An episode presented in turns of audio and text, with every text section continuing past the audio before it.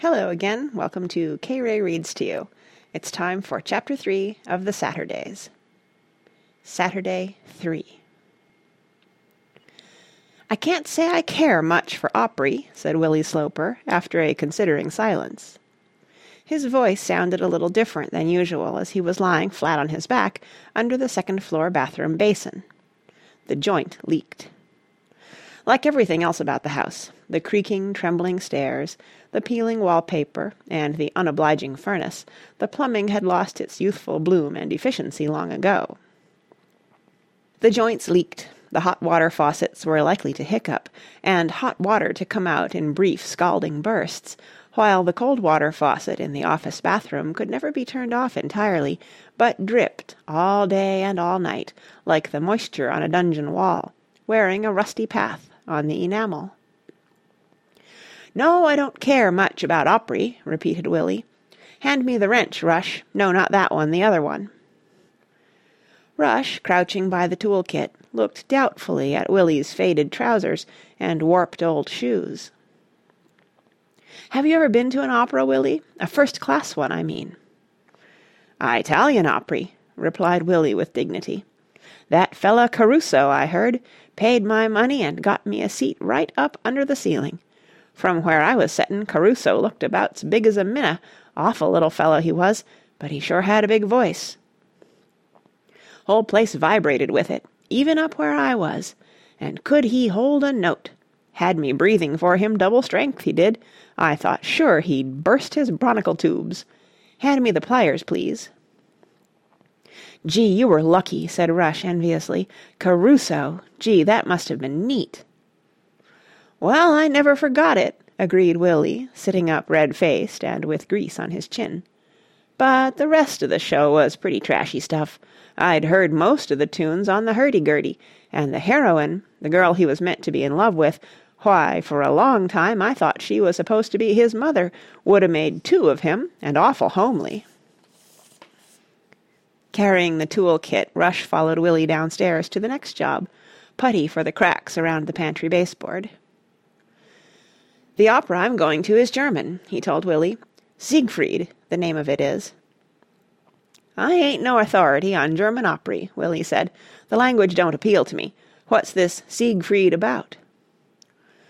"Well, it's about a guy in a forest who lives in a cave with another guy who's a gnome." "A what?" said Willie. A gnome. Kind of a dwarf, like Snow White and the Seven Dwarfs. Kind of a little magic guy. You know." "OK, skip it," said Willie. "So what happens? Or wait a minute, Rush. You might just take a look around and see if there's any cookies first." "That's what I like about pantry jobs," Rush said, obeying with alacrity, and being rewarded by finding the cookie jar half full of brownies. "Well," continued Rush between bites.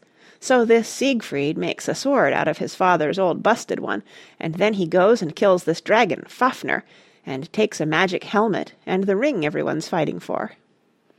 Who's fighting for it? Everybody. Gods and goddesses, and this dwarf of Siegfried's, and another one named Alberich, and giants and everybody. Oh, said Willie, still bewildered. Then he tastes some of the dragon's blood he has on his finger, and all of a sudden he can understand everything the animals and birds in the forest are saying." "Sounds kind of loony to me," remarked Willie, "but go on."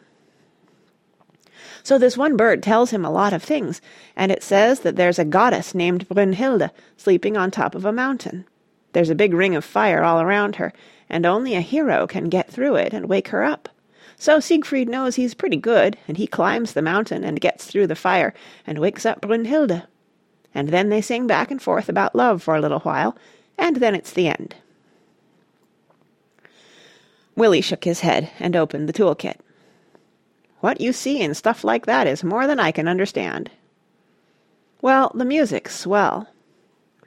"Give me a good picture show every time," Willie said, "and there's always plenty music on the radio. Get to work, Rush, over there in the corner." When Cuffy came down to the kitchen to get lunch, she was outraged to find Willie and Rush conversing pleasantly over cold boiled potatoes.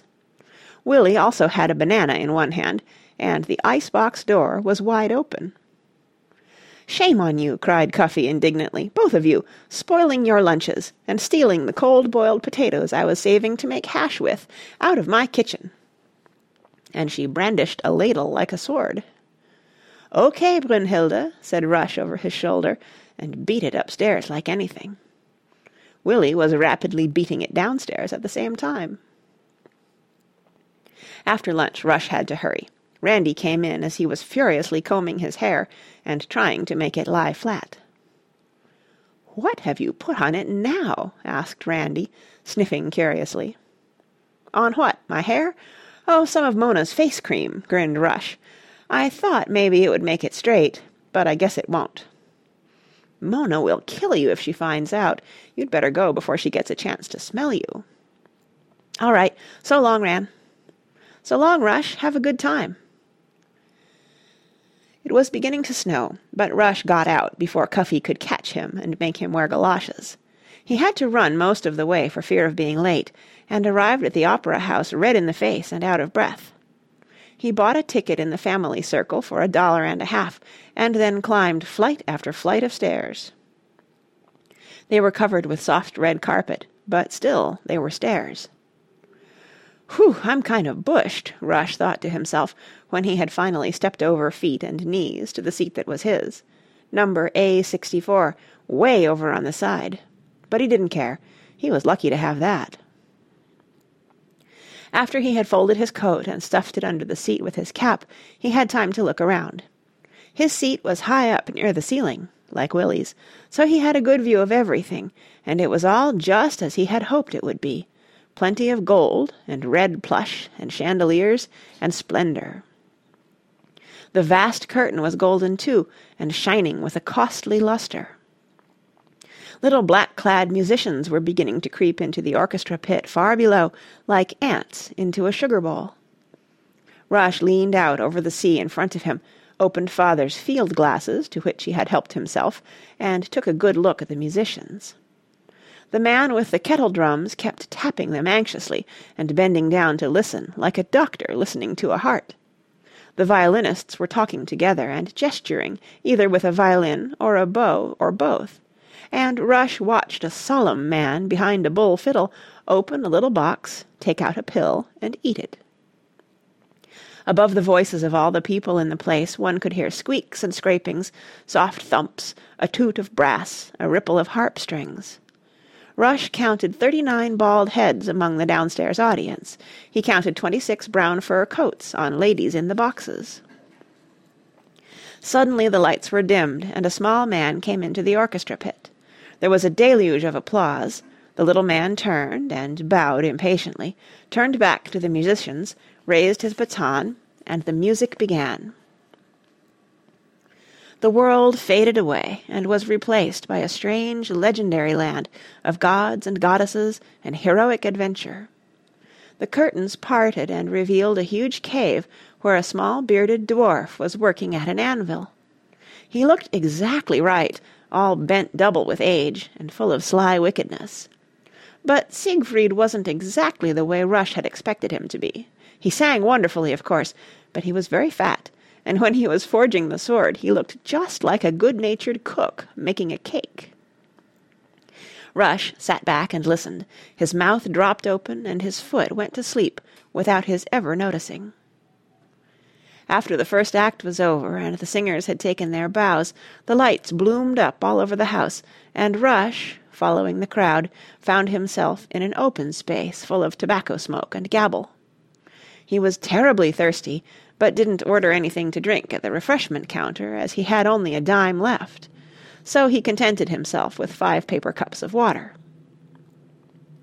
The second act was even better than the first. The scene disclosed a deep wild forest and the yawning black cavern mouth where Fafner the dragon lived. Alberich, another wicked dwarf, and the Wanderer, a god in disguise, met and sang an argument, and after a long while when they had disappeared, Siegfried bounded on to the stage with Mime, the first dwarf, behind him. Finally the dragon came clanking out of the grotto, eyes gleaming with electric light bulbs, and smoke issuing hotly from its nostrils, singing all the while in a musical bass voice. Rush, who was interested in all mechanical devices, looked at Fafner through the field glasses. Every t- whoops. Each time it sang, the dragon's jaws opened and shut like a crocodile snapping at flies, and during a quiet moment a businesslike voice deep inside its stomach was heard to say, "Okay, Bill, hold it." The music was wonderful. Swell was how Rush thought of it. It was made up of so many different kinds of music. There was a music that was Siegfried's own, and another for his sword, and another for the wanderer, and the forest bird, the dragon, Valhalla, the golden ring, and the fire. All of them were woven together, mysterious and wide and deep, and each of them came flashing out from time to time like Puh! And each of them came flashing out from time to time like unexpected rays sparkling from a precious stone. In the second scene of Act Three, Siegfried penetrated the fiery circle and wakened Brünnhilde, who was clad in glittering mail, and proved to be the general shape and size of a caterpillar tractor. It was funny how you could forget it when she began to sing. The two great voices mingled joyously with the great music, and at last it was over. Thousands of hands were beaten together, and the man next to Rush shouted a "Bravo!" That smelled of garlic. Siegfried and Brünnhilde took repeated beaming bows, and Rush clapped till his palms burned, thought of yelling bravo himself, thought better of it, and disentangled his coat and cap from under the seat. Stuffing the programme in his pocket, he made his way down the many stairs, borne along in the slow, chattering tide of the crowd. Inside his head he kept listening to Siegfried's special music. Ta ta ta ta ta ta ta ta ta ta. When I grow up I'm going to have an automobile with a horn that plays that, he decided. Wonder why nobody ever thought of it before. When he came out of the opera house, Rush was astonished. The world was completely transformed. Snow had been falling furiously for more than three hours, and still was. Drifts were piled high along the sidewalk, the air was dense with flakes, and Rush felt happy. This was the best snowstorm of the winter. He pushed his way past the people who were waiting for cars and taxis, turned up his collar, and went out into the blizzard. In no time at all his feet were soaking wet, and he loved it. He took a long time going home, and made a great many detours. In the side streets the air rang with a noise of scraping as men cleared the sidewalks. All other sounds were furred with quiet by the snow. The hoots of boats came muffled from the river, cars passed noiselessly, and people walked without a sound in the feathery dusk. Rush's footsteps had a sound, though; his shoes were so wet that they squelched juicily with every step. On East Thirty seventh Street there was a commotion. A huge long necked machine on wheels was sucking up the piled snow along the curb. It was accompanied by a dump truck. The machine would move its long neck, turn its head, and blow the snow it had consumed into the truck; then both would move slowly along again. "It's just like an animal," thought Rush, looking at the machine. "Like Fafner," he thought, and began to laugh. For a long time, maybe all his life, snow machines and threshers and derricks and steam shovels were going to remind him of Fafner. Rush watched the machine for a long while forgetting all about the time. He had companions as fascinated as himself, a man with a burnt cigar that smelled, two little kids in snowsuits, a grocery boy with a cart full of packages that people were waiting for, and an old man with ear muffs. Dreamily they all progressed along the block following the machine, stopping when it stopped, and staring as if hypnotized. "Used to take a team of hosses pullin' a snowplow to do a job like that," said the old man, "and hundreds of fellas out shovelin' the way.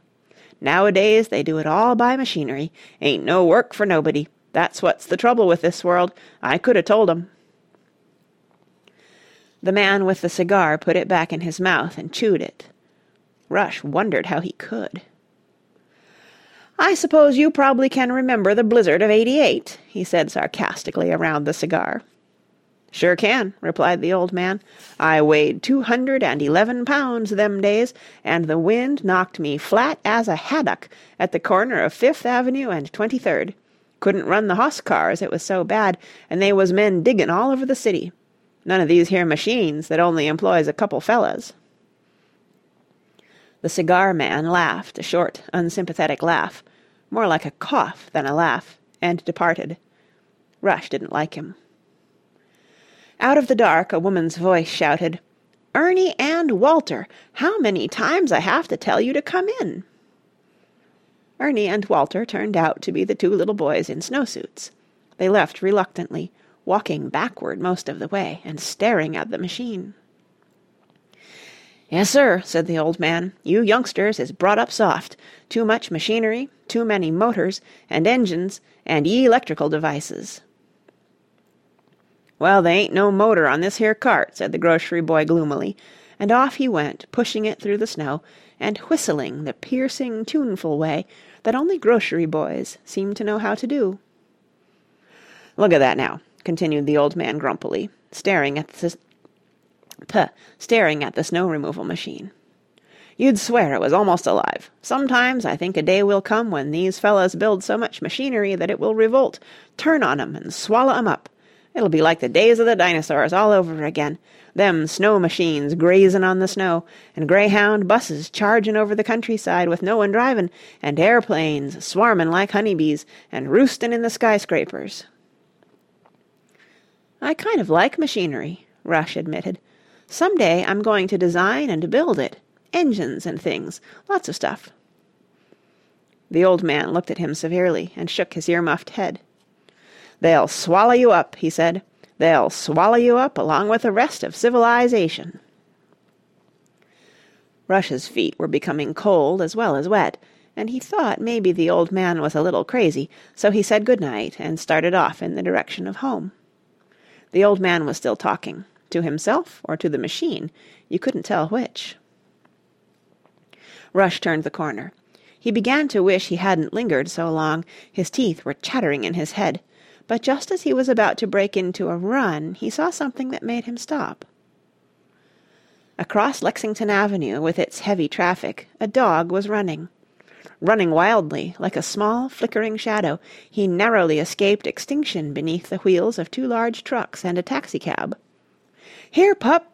yelled Rush as the dog reached his side of the street, and the taxi driver, who had missed hitting it only by applying the brakes with a tearing squeal, leaned out his window and bawled furiously, "Don't you know enough to keep your dog on a lead?" "He isn't mine," Rush tried to explain, but the cab was departing, its tail lights looking indignant, and the dog was halfway up the block. Rush began to run after it. Nobody else seemed to be paying any attention, and you couldn't let a lost dog go barging around a city at night and in a snowstorm. "Here, pup, come back," called Rush, and then he tried whistling, but the dog never even paused. It turned left into a side street with Rush hot on its heels, and when it ran down some steps into the snow-filled areaway of a vacant house, Rush cornered it. "Here, boy," he said wheedlingly. "Come on out. Come on, pup. I wouldn't hurt you." He approached it with his hand outstretched for encouragement and to his delight the wet and shivering dog suddenly raised a front paw and placed it in the hand. Rush's heart was won for evermore. "You're a smart guy," he told the dog admiringly. "You come on home with me and I'll give you some supper. Come on, puppy, come on." The dog, which had been trembling against the iron grating, made its made up its mind about Rush. Its tail wagged tentatively, once, twice, and it gave a short conversational bark. It was a smallish dog with long ears and large melting eyes, not quite a thoroughbred face, but much better, one that was full of character. It was hard to tell what colour he was, for he was so dirty and wet, his longish fur clung together in damp strings, and he had no collar. Rush had never seen a dog he liked better. "Come on, boy," he coaxed. Then he picked up the shivering stray and held it close. All its ribs were sharp beneath his hands. Everything's going to be all right now, he kept saying. I'll hide you in the cellar till Cuffy gets used to the idea. Willie Sloper's going to like you, and you'll be warm down there, and I'll find you a bone, too. The boy and the dog were equally wet and dirty by this time. The snow still fell swiftly, and Rush's shoes were so wet that they squelched louder than ever. The dog shivered in short, hard spasms and gave Rush's ear a lick with his warm tongue. It was a long walk home, and the dog grew heavier with every block. At the house Rush hesitated. He didn't want to go in by the front door, partly for fear of muddying the carpet, but mainly for fear of meeting Cuffy or Father before he had prepared them for the dog. A glance through the kitchen window revealed Cuffy charging busily about with pot lids clashing like cymbals.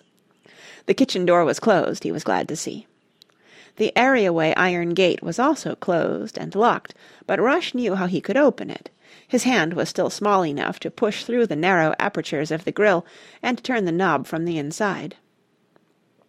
The house door beyond was unlocked, fortunately, and presently he was tiptoeing slushily along the lower hallway toward the, toward the cellar stairs.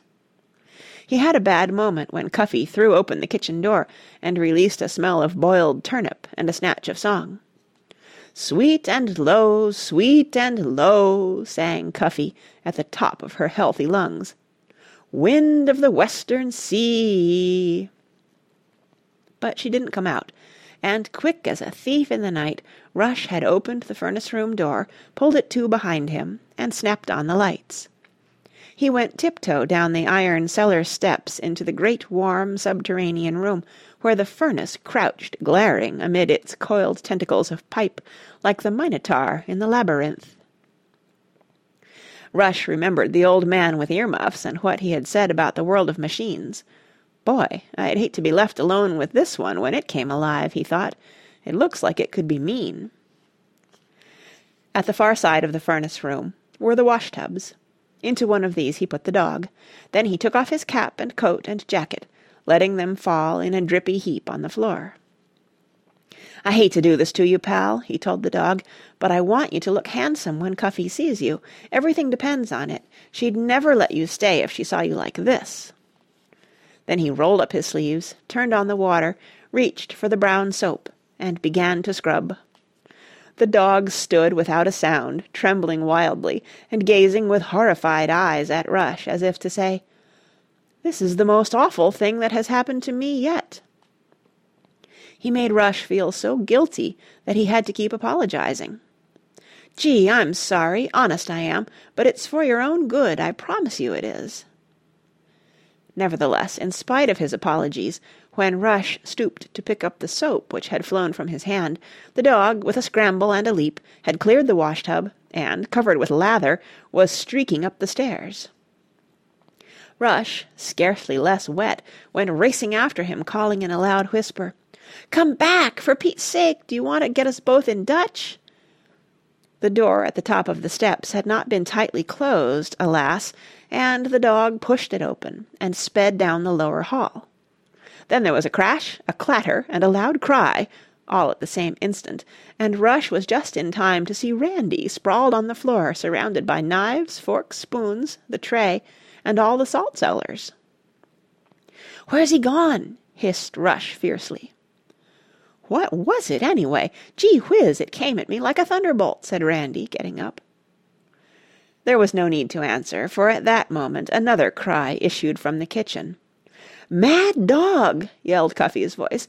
"Mad dog! Mr. Melendy, there's a mad dog!" Rush and Randy flew to the kitchen where they found Cuffy standing on a chair, wild-eyed. "Get out!" she shouted. "Lock yourselves in your rooms and call the police or the fire department or somebody." "He's not mad," said Rush dispiritedly. The game was up now, he knew. Where'd he go? Father appeared in the doorway. "What's going on down here?" he demanded sternly. "I tell you he's mad," insisted Cuffy. "Covered with foam he was. I saw a dog covered with foam." "It's just soapsuds," said Rush sadly. "I was just washing him, so you'd like him, maybe, and I could keep him." What dog are you talking about? inquired Father blankly. Just this dog I found, Rush explained, all wet and lost, without a collar. Cuffy climbed down off her chair, looking rather foolish. "Where is this dog?" said Father. "I think it's under the stove, Mr. Melendy," said Cuffy in a dignified voice. She bent down with a grunt and hauled out the miserable bundle of fur and soapsuds. "Well," remarked Father, "you must have seen something in him, Rush, but I can't imagine what." "He'll look all right when he's clean," Rush said eagerly. "I think he's a pretty high bred dog. I wouldn't be surprised if he's a spaniel."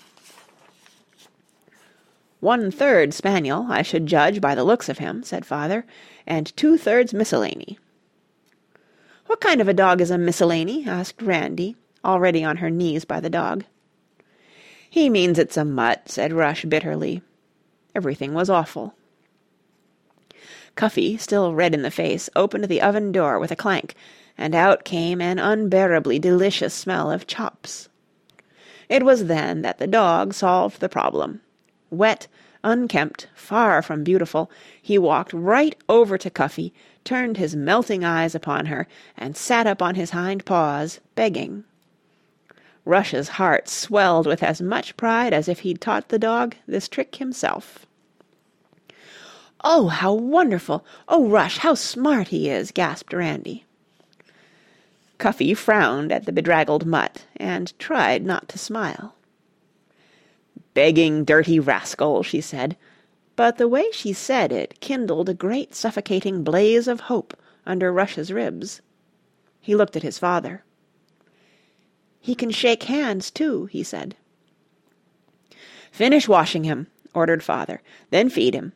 When he looks a little less like a half drowned famine victim I can tell better. Maybe remember, I said maybe if no one claims him in the Lost and Found ads, which they probably will, well, we'll see." "Boy!" cried Rush in a burst of gratitude. "Boy!" echoed Randy with a leap and two pirouettes. "You've got to take good care of him, Rush," commanded Cuffy. "I don't want no fleas in this house, nor no puddles on the carpets neither. Remember that. And when you're finished with that dog you go upstairs and take a good hot bath yourself." Rush gave Cuffy a squeeze around her iron-clad waist that knocked the breath out of her. "Gee, you're swell," he said. "You're keen." "Just as long as you can get something out of me," Cuffy said, and gave him an affectionate shove. "Go on now, get that animal out of here." Really, after he was clean and dry, the dog looked very nice. He was a becoming shade of tan. The spaniel in him showed up to advantage. His ears were long, and he had a feathery fringe around each paw.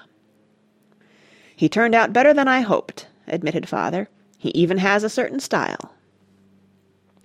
Everybody was pleased with him, but Cuffy made Rush leave him in the basement while they ate supper.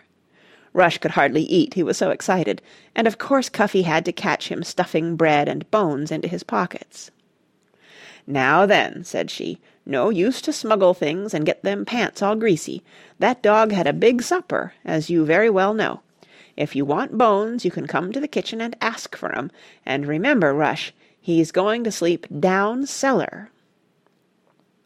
Nevertheless, it happened that after Cuffy was safely in bed, two feet creaked quietly all the way downstairs and then up again with a few soft thumps and ouches. Only the keenest ears could have heard the accompanying patter of four paws. Then all was still. By and by there was a little tap at Rush's door, and Randy came in wearing her blue and white striped pajamas. "How is he?" she said. "Look," whispered Rush. He was on the floor gazing down at the dog, who lay stretched out on an old quilt with a bone beside him and his paws crossed. The pads of his paws looked very leathery and careworn, as though they had walked a thousand weary miles. As Rush and Randy watched as Rush and Randy watched the dog his nose quivered nervously and he whimpered faintly from the distance of his sleep. "See, he's dreaming," said Rush looking as much like a doting mother as it is possible for a boy of twelve to look. "Oh, I hope nobody claims him," breathed Randy fervently. "I'm going to get down on my knees every night until it's safe and pray that nobody claims him. What will you name him if they don't, and you can keep him?" "What will I name him?" said Rush. "I bet you'd never guess. First I was going to call him Siegfried, but then I changed my mind because I found him on my Saturday. I'm going to call him Isaac." And that's the end of the chapter. You can visit my blog at www.kray.org if you like, and I will uh, talk to you again when it's time for the next chapter.